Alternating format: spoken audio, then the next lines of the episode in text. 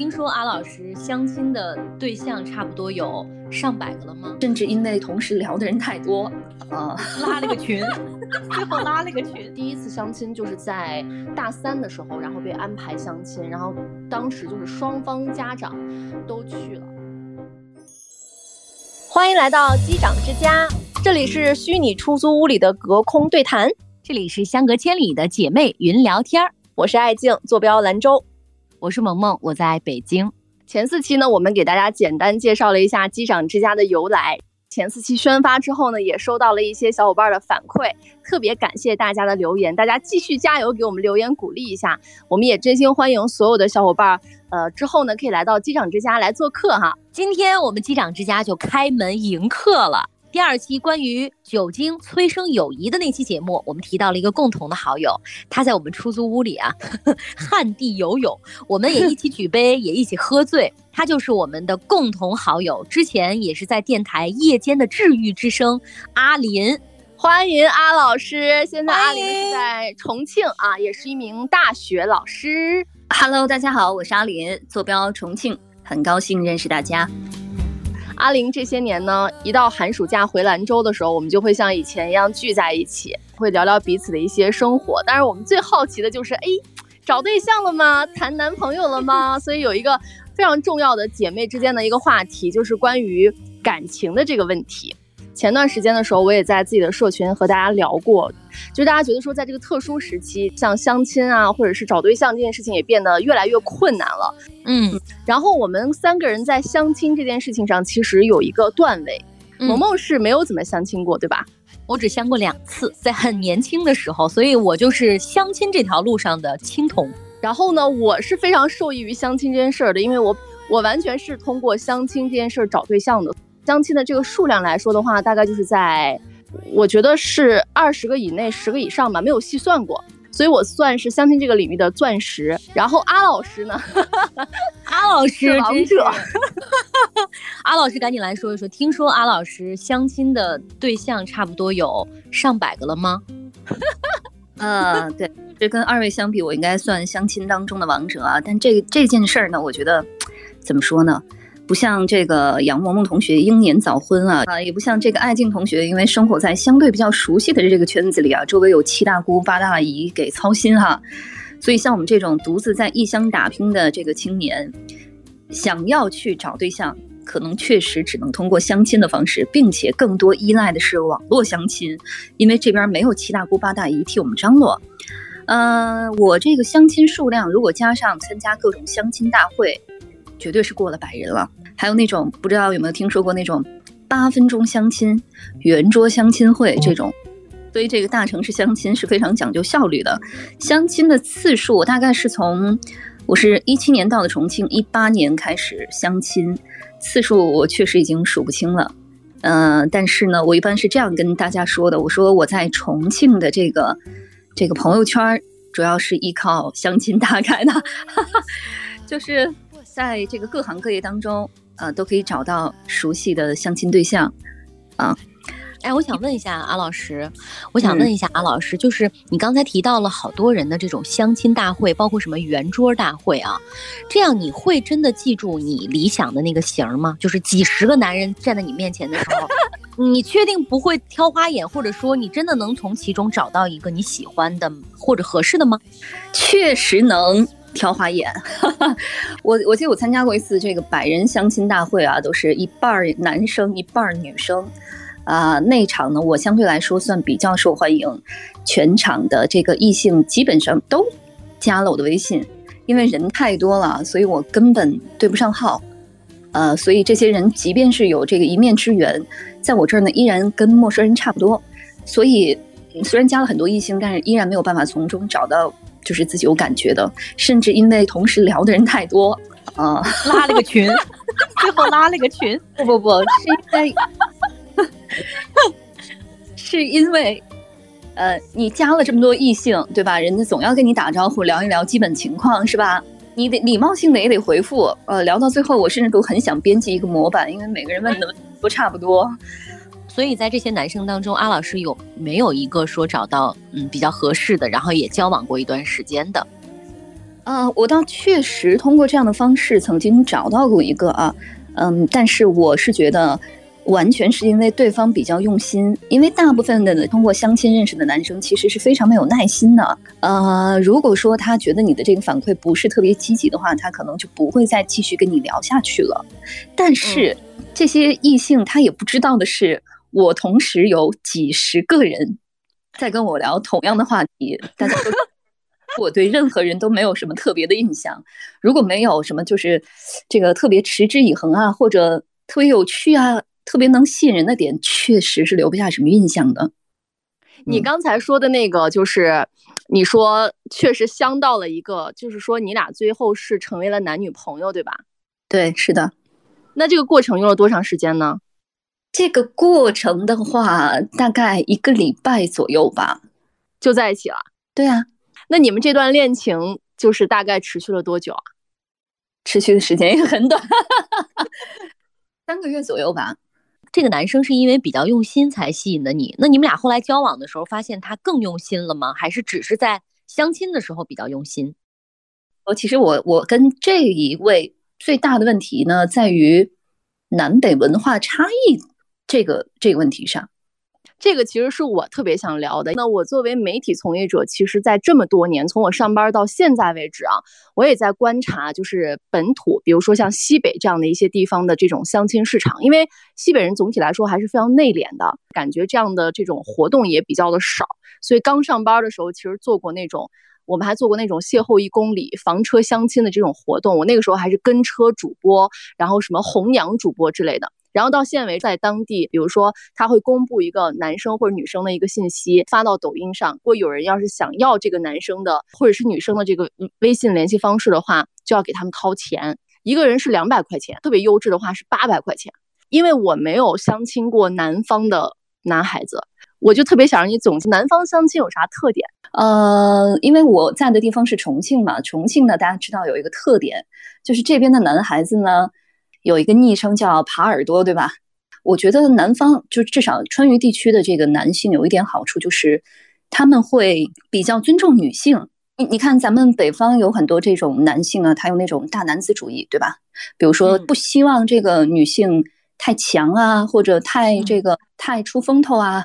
但是我发现这个川渝地区呢，这个男孩子其实还是很欣赏自己的这个另一半。呃，很优秀啊，在工作能力很突出啊。另外呢，就是我发现这个南方的这个男孩子很愿意主动的去承担一些家庭当中的一些工作，比如说这边啊，川渝地区的男孩子从小就被自己的父母教育，如果不会做饭的话，将来是讨不到媳妇儿的。所以厨房里一般都是这个男性在忙活。这个听起来很好哎。川渝地区男性身上这种特质啊，刚好是我比较喜欢的。我自己这个个性也相对来说比较要强嘛。我喜欢的是，就是他们对于女性的这种尊重。你想要自己做点什么，或者说，呃，想要去突破一下自己，你可能会受到一些限制，是不是？大男子主义的这个这个话语体系当中啊，但在南方完全不会，他们会觉得哇，我女朋友好能干，好厉害。大部分男生都是持这种很支持的这种态度。当时去重庆的话，是非常主动自发的去走上了相亲的这条道路，还是说家里人会对你有一些吹吹耳旁风啊？觉得说你那个时候去了重庆之后，也赶紧要开始在工作稳定之余开始找对象了。两个方面的原因都有吧，一个是，呃，可能。自己的这个年龄逐渐增长，你会有一些来自内部和外部的压力。另外一方面，你可能确实也是想找到一个自己喜欢的另一半。大城市打拼的年轻人啊，尤其是像我这样背井离乡的这种，都会面临共同的问题，就是你想在工作之外去认识新的异性，其实是一件挺难的事情，因为我们基本上大家。好像进入工作之后，这个生活的轨迹就相对来说比较固定，你很难认识除了工作之外的其他的异性，所以这就导致就是大家找对象就变得更加难。我以前呢就觉得说相亲这件事儿可能是那种啥啥也不行，对吧？没人喜欢才会沦落到要去相亲的地步，但是。换了一个新的城市之后，我发现其实有很多很优秀的年轻人啊，包括很多留学回来的，或者从其他大城市上完学回到这个重庆这样的人，也面临同样的问题啊。如果你没能在求学的时候解决自己的这个终身大事的话，可能毕业之后都会面对同样的，就是很难遇到心仪另一半的这样的问题。所以我觉得在这样的情况下呢，这种通过网络去相亲去认识另一半，就成了我最好的选择。安老师第一次去参加类似于这样的相亲会的时候，有没有一些心理上的挣扎？呃，我第一次参加的相亲会是一个对于你的学历有这个筛查门槛的，就是他的这个门槛就要求你要不然呢就是九八五二幺幺毕业的本科，如果不是的话呢，就要求至少硕士学历以上，或者是海外留学归来的这种，所有的资料都要经过审查，嗯，包括你的这个工作证明啊、学历证明等等，是在这样一种。相对呃，让人觉得比较放心的情况下去参加的。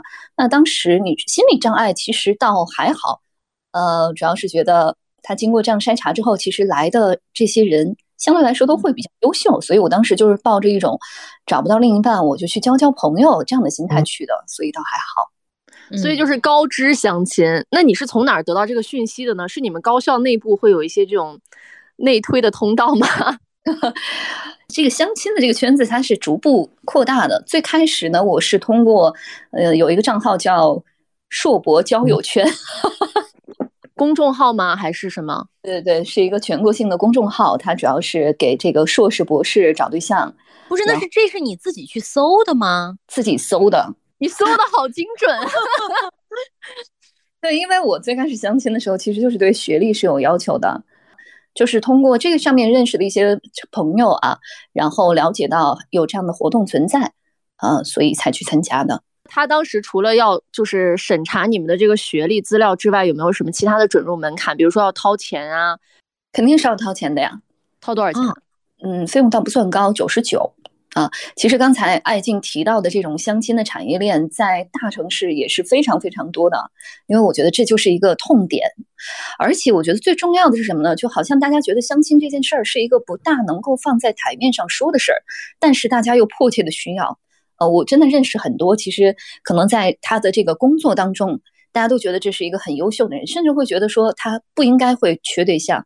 不应该缺另一半，但事实就是他就是认识不到另一半，他也不好意思去把这件事情跟别人说，所以我觉得像这种呃付费相亲，也算是我们付出一点这个经济成本来帮助我们更快、更高效的筛选到我们想要的另一半的一种途径吧。你参加过的最贵的一次多少钱？我个人没有参加过太多次这种需要付费的相亲活动啊，但是我认识我周围有那种条件很好的。男生也有，女生也有，就是给世纪佳缘啊、百合网啊这种付费付这个两三万去找对象的，甚至还认识一个这个富婆姐姐花十来万去去找他们找对象，都是都是有的。我身边也是有的，我身边也是，我妹妹就是花了这个钱去。相亲网上，关键是他不好意思干这个事儿，他妈来帮他做这个事儿。呃，当时呢也是好像也是一个相亲网站吧，呃，打了好几次电话，就是我们这儿有非常优质的学历啊，什么各方面能跟你孩子匹配上的。我妹妹在上海嘛，然后呢需要掏八千块钱。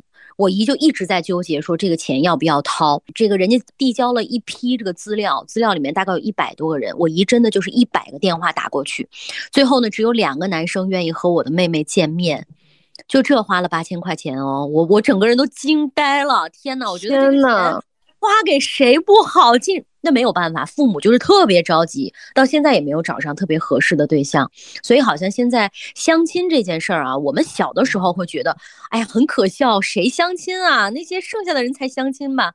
但后来发现，我们到了这个年龄之后，相亲不再是一件，嗯，好像有一点难以启齿，或者觉得有一点害羞的事儿啊。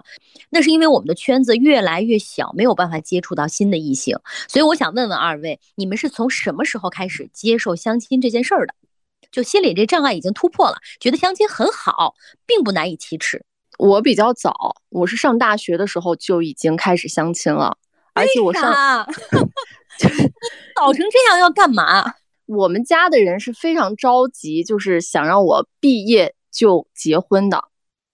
然后 我，然后你拖到了现在，你 确定家里面，我真的是很对不起。嗯，首先我是一个长辈缘特别好的一个。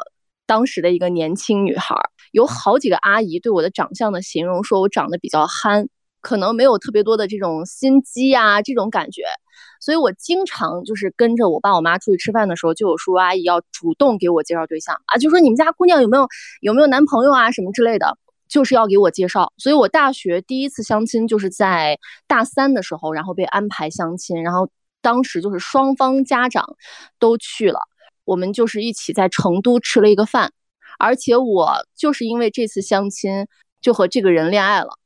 我那你这个好精准啊！对呀、就重点是上大学的时候，家长不应该说要好好学习吗？就不耽误啊，哦并不耽误啊。我爸我妈那个时候，尤其是我妈那个时候就觉得说，一定要早点找优质的这个男孩子，一定是早早就被人挑走的。所以从那个时候开始上学的时候，就开始考虑我以后是不是要留在成都呀？那留在成都的话，哎，亲戚朋友就会说，哎，我认识一个。就是老家也是咱们甘肃的，然后人家现在在成都发展的这么一个男孩子，然后家里是干嘛干嘛的，然后是怎么怎么，就是清清楚楚、明明白白，说一定赶紧要安排，然后这两个人要见面。我是属于那种很早，而且从内心而言的话，我从来都不觉得相亲是件很丢脸的事情。可能就是因为特别年轻的时候就开始相亲了，那个时候大家都不相亲，然后你去相亲的时候，你就觉得特特别好玩啊。而且嗯年轻的时候，你作为一个在这个婚恋市场上非常优势的一个群体，你也感受不到那种尴尬或者是那种挫败，这些东西都没有，所以体验特别好。所以我特别鼓励年轻的女孩，你们赶紧去相亲。就是为啥现在有很多那种讨论帖，就是零零后人家都开始相亲了，人家根本就不排斥这种社交行为。所以我觉得也是有时代背景、时代特色，但是也有它的道理。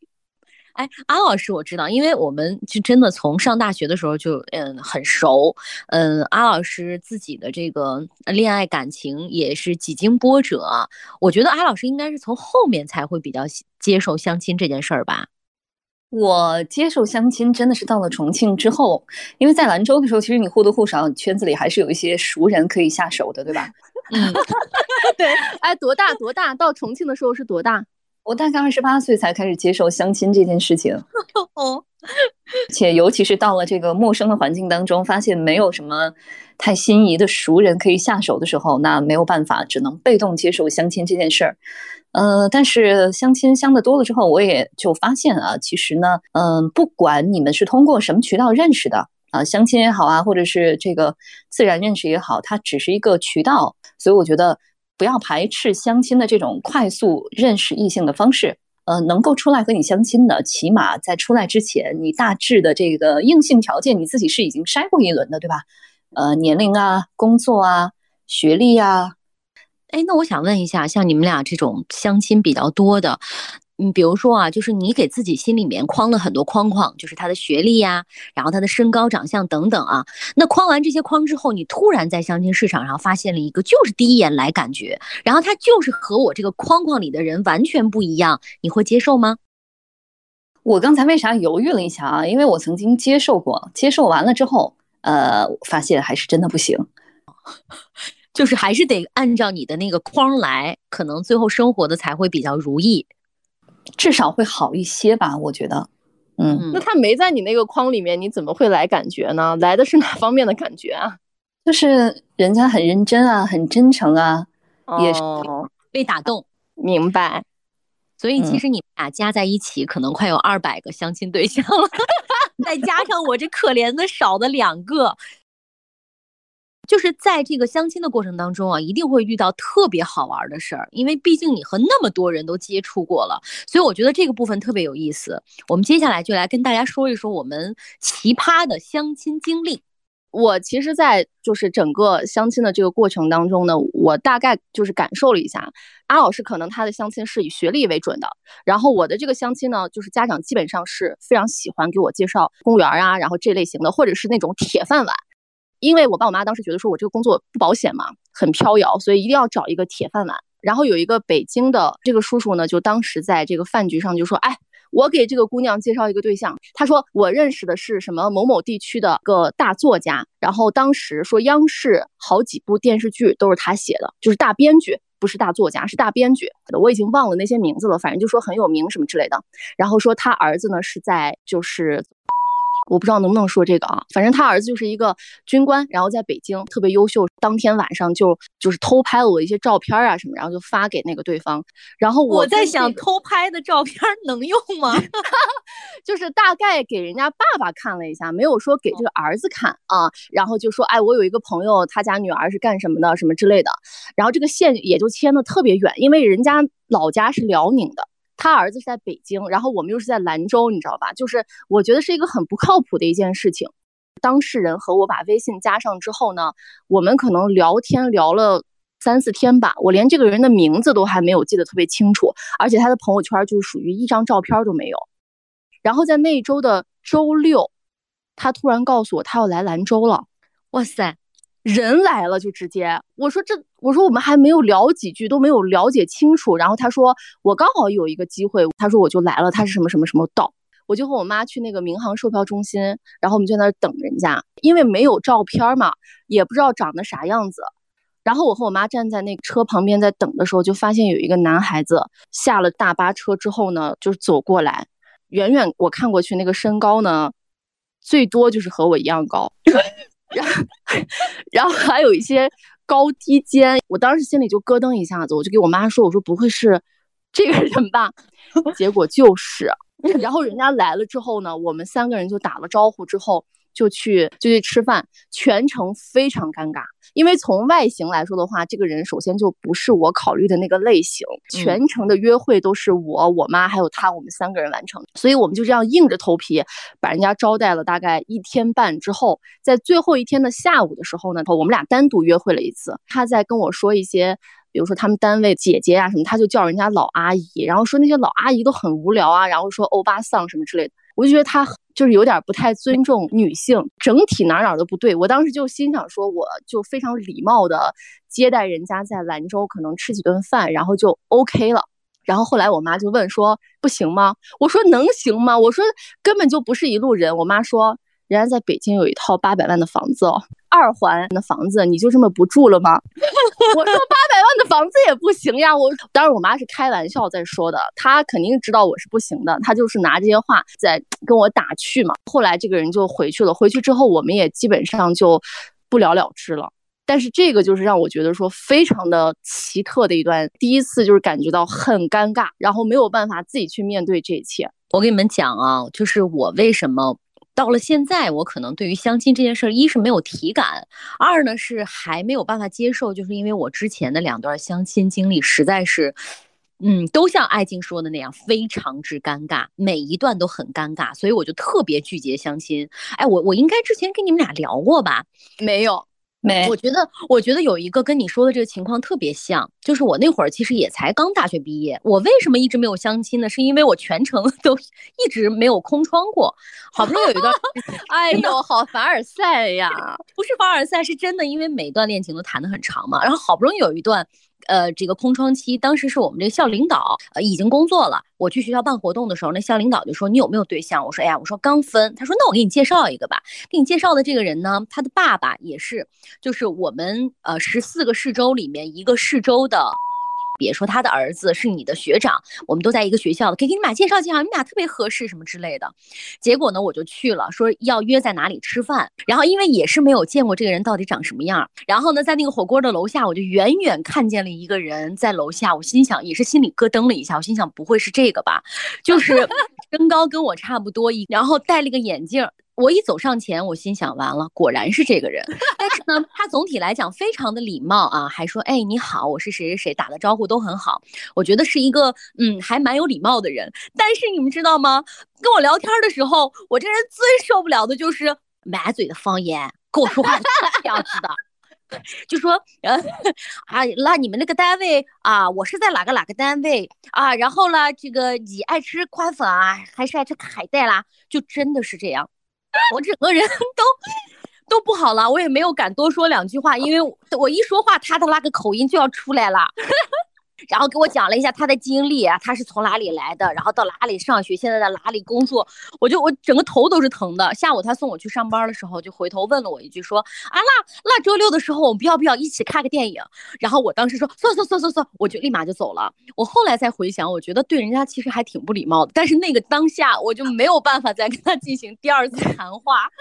那你这点倒是跟我说过，就是我们这个圈子大家都交流过，我们真的是对于普通话不是很好的人，是有一些些这种天然的强迫症的，就是你不能够去忍受你的另一半他那个口音吧，口音就纠正不过来。他可以说方言，但是不能说那种他自己都改不过来的那种口音的感觉。我这期节目可能就是在发出去的时候，我要屏蔽一下我朋友圈里面曾经相亲过的一些对象。然后呢，我刚才想了一下，除了公务员之外，当时家里面最爱介绍的就是军校的一些军官。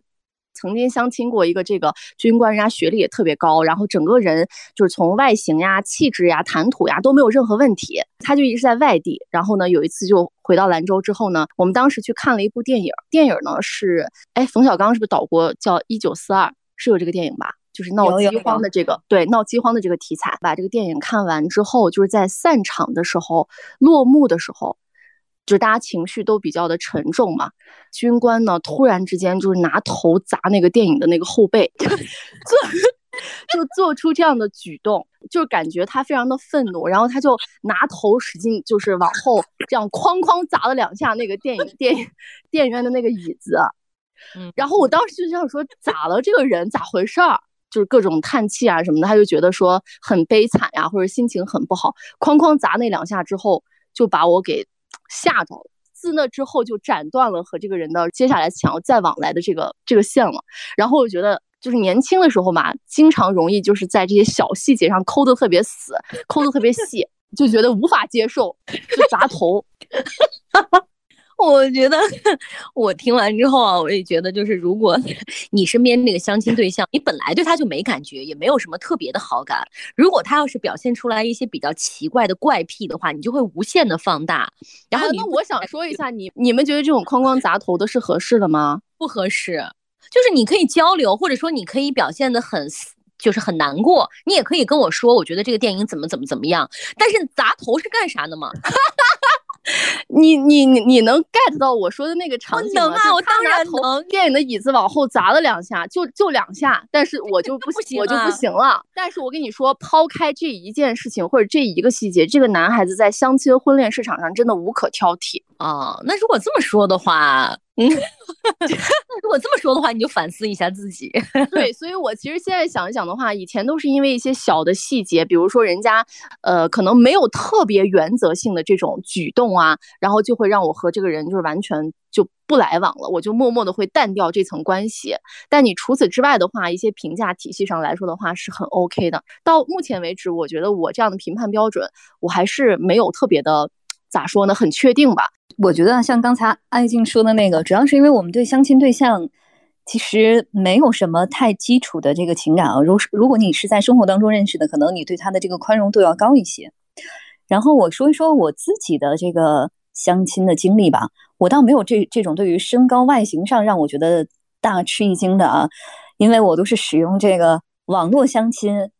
出来相亲之前，我都是会先筛一遍的，不符合我的标准的，我是不会出来见的啊，这是一个前提。等一下，那我想问一下，你们能接受到的这个，但是我觉得这个说出去可能会被骂啊，就是你理想的那个男生的那个身高，就大概是在什么样的基础线？一七五以上吧，一米七五以上是最最最基本的吧？因为我知道艾静是一米八五，就是他的要求太高了。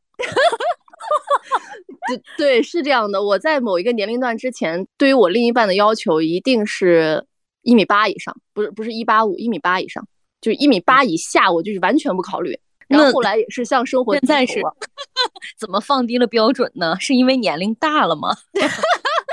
哎呀，确实是选择的可以选择的越来越少了。然后身边以前都是大高个子，后来发现怎么大高个子已经就都被选走了。年轻的时候挑人家小毛病挑的太多，以至于忽略人家特别多的优点。是的，是的。我之前相亲过程当中，呃，我我觉得有一位啊，让我印象比较深刻，主要是太奇怪了。呃，他其实也是某高校的这个老师哈。嗯，第一次见完之后，其实我也没有什么特别的感觉，但是他好像对我这个印象比较好。然后，因为他工作的地方离我工作的地方有点远，大概有三十多公里。嗯，有一天呢，他给我发消息，我没有回。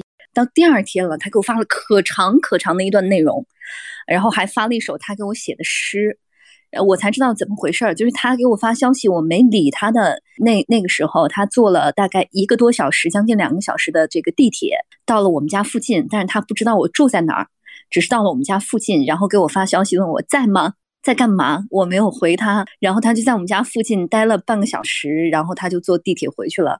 全程我是不知道他来找我了的，因为这件事儿，他觉得他自己很受伤，觉得我伤害了他，觉得他为我做了这么多，他自己感动的不得了。但全程我什么都不知道，写了一首诗，这件事儿真的是，嗯，因为他是这个搞搞文艺的嘛，搞文学的嘛。哦，奇葩的不是写诗这件事情，而是你来找我而不告诉我你来找我了。关键是就是他光说一个在吗？你在忙吗？或者这这我不在，对吧？你要是 放啊，我在你家楼下，我觉得都可以。干嘛你在吗？你管我在不在？我要知道你要干啥，我才知道我在不在嘛，对吧？还有吗？还有奇葩的吗？我就不相信只有这个啊，这也太那个啥，太不奇葩了。这个不奇葩吗？这就最多是戏多一点，哪里奇葩啊？就没有我砸头的那个精彩。然后还有一个，然后这个是我刚到重庆不久相亲认识的。第二次见面的时候，就要当时我弟也在嘛，就请我和我弟吃饭。这个期间就盯着我说：“你看，你年纪也不小了，你看你笑的时候眼角都有皱纹了，你就别再 挑三拣四的了。”天呐，天呐，过日子吧！我一听，我那个小火气我就窜上来了。什么意思？我我觉得这个就是很直男的一种表达。他多大啊？我当时是二十八岁吧，这个男生应该三十岁左右吧。我我我相信应该没有哪个女生能够被这样的这种这种话语所打动吧，只会觉得你是不是有病啊？对，是的，我也听到过类似的话，就是。你看你也老大不小了，应该考虑一下这件事情了。我大概就会说你赶紧滚吧，你。嗯，真的有这样的男生会是要说这样的话吗？就有点像开玩笑。哎，你看你也老大不小了，咱俩凑一对得了。后来倒是觉得这样的男生他其实是很认真的在思考说想要跟你结婚啊等等的这件事情，但是就是因为他那种表达方式过于直男，他其实这个行为也是你可以把它归归为想要跟你谈婚论嫁，对吧？但是没有哪个女生会被这样的理由打动。我们结婚的理由只可能是因为我很喜欢你，我想和你在一起，对吧？而不是说你也老大不小了，也别挑了，我们在一起凑合吧。可能只是说这个人呢过于直男，他的这种表达方式让自己很吃亏吧。嗯，确实是这样的。而且，嗯，很多人都讲过，相亲市场上体验非常不好的一点就是这种相亲式的对谈让人非常不舒服。然后目的性很强，但是我觉得这又是一种矛盾点，因为本身相亲的人都是想快速去解决问题，解决自己这个痛点的。然后呢，你如果说你上来之后，你没有摆清楚这个自己的一些条件呀，或者是诉求呀，感觉又不不是特别的对，所以就是这个就很考验你们交流的一种磁场，或者说交流的这么一个过程。然后我曾经也有一个相亲对象，我觉得我觉得有点那个什么不会说话的一些点，也是他不知道该怎么去跟我沟通。然后他每次跟我沟通的时候，他就说，介绍人觉得我们应该吃一顿饭见个面吧？你觉得你觉得如何呢？我其实这个相亲对象，我从一开始我就已经拒绝他了。我说我觉得，呃，我们俩可能不太合适。他就跟我说，他说我上一任的女朋友。我甩他的原因是因为他太势利了，他不过就是一个普通的基层的公务员，他工资也没有很高，然后家庭条件也很一般，他就想看上我那套房子，我就心想说啥呀都是，他就说他我好歹也是一个什么什么职位什么之类的，他就是怎么怎么样，让我非常反感。你刚才说这个，我突然想到我妹妹的一个相亲经历啊，就是她说有一个男生也是在相亲网站上刚好认识的，然后学历各方面工作都很合适，他们就约着见了一面。这个男生呢说约见面的地点，你们猜在哪儿？在超市，关键是你说选那种大型的超市，有地方吃饭还行哈，他就选择了那种就是果蔬里面专门卖菜的一个超市的门口。然后呢，我妹一想说，哎呀，算了，说都说了，那我去见一下吧。见这个男生呢，就发现手里面还拎了两提矿泉水。当时我妹说，那我们在哪里？要不然聊一聊吧。然后这个男生就说，说我已经给你买了矿泉水了，你要么喝一瓶吧。说着就提里面矿泉水拿了一瓶递给了我妹。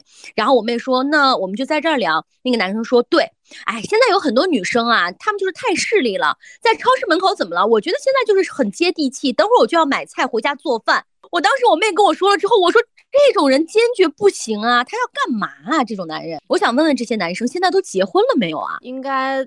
也有应该都结了，因为因为你知道吗？前段时间在小宇宙上面有一个线上相亲的一个节目，特别特别的火。然后里面有一个男士的发言就震惊全场，因为他全程就是很普信，然后很相亲式的发言。然后当时就有很多人觉得说，当代女性好可悲啊，因为。你能从那个男生的话语体系当中觉得，现在的男士他只要家庭条件不错，然后自己的自身的工作好，收入水平比较好的情况之下，或者说他的学历就这方面的条件全部都满足之后，他整个人在婚恋市场上的姿态就是他可以去挑所有人，而女孩子呢，在做完了这一切所有的这个标准的动作之后，还是那个被挑的人。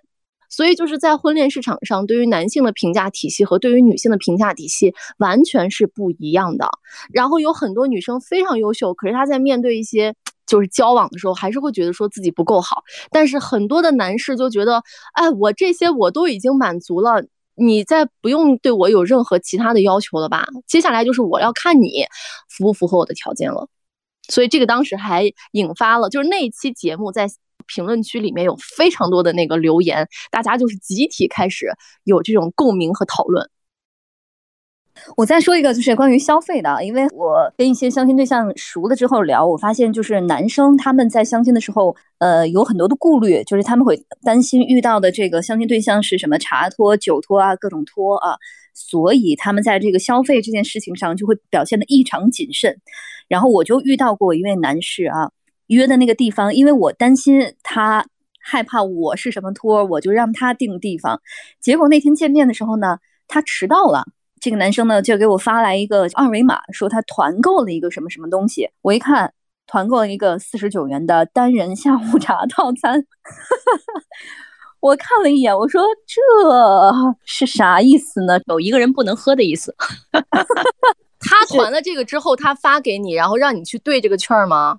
对，是的，因为他迟到了嘛，意思是他就把你的消费范围已经给你提前给你限定死了。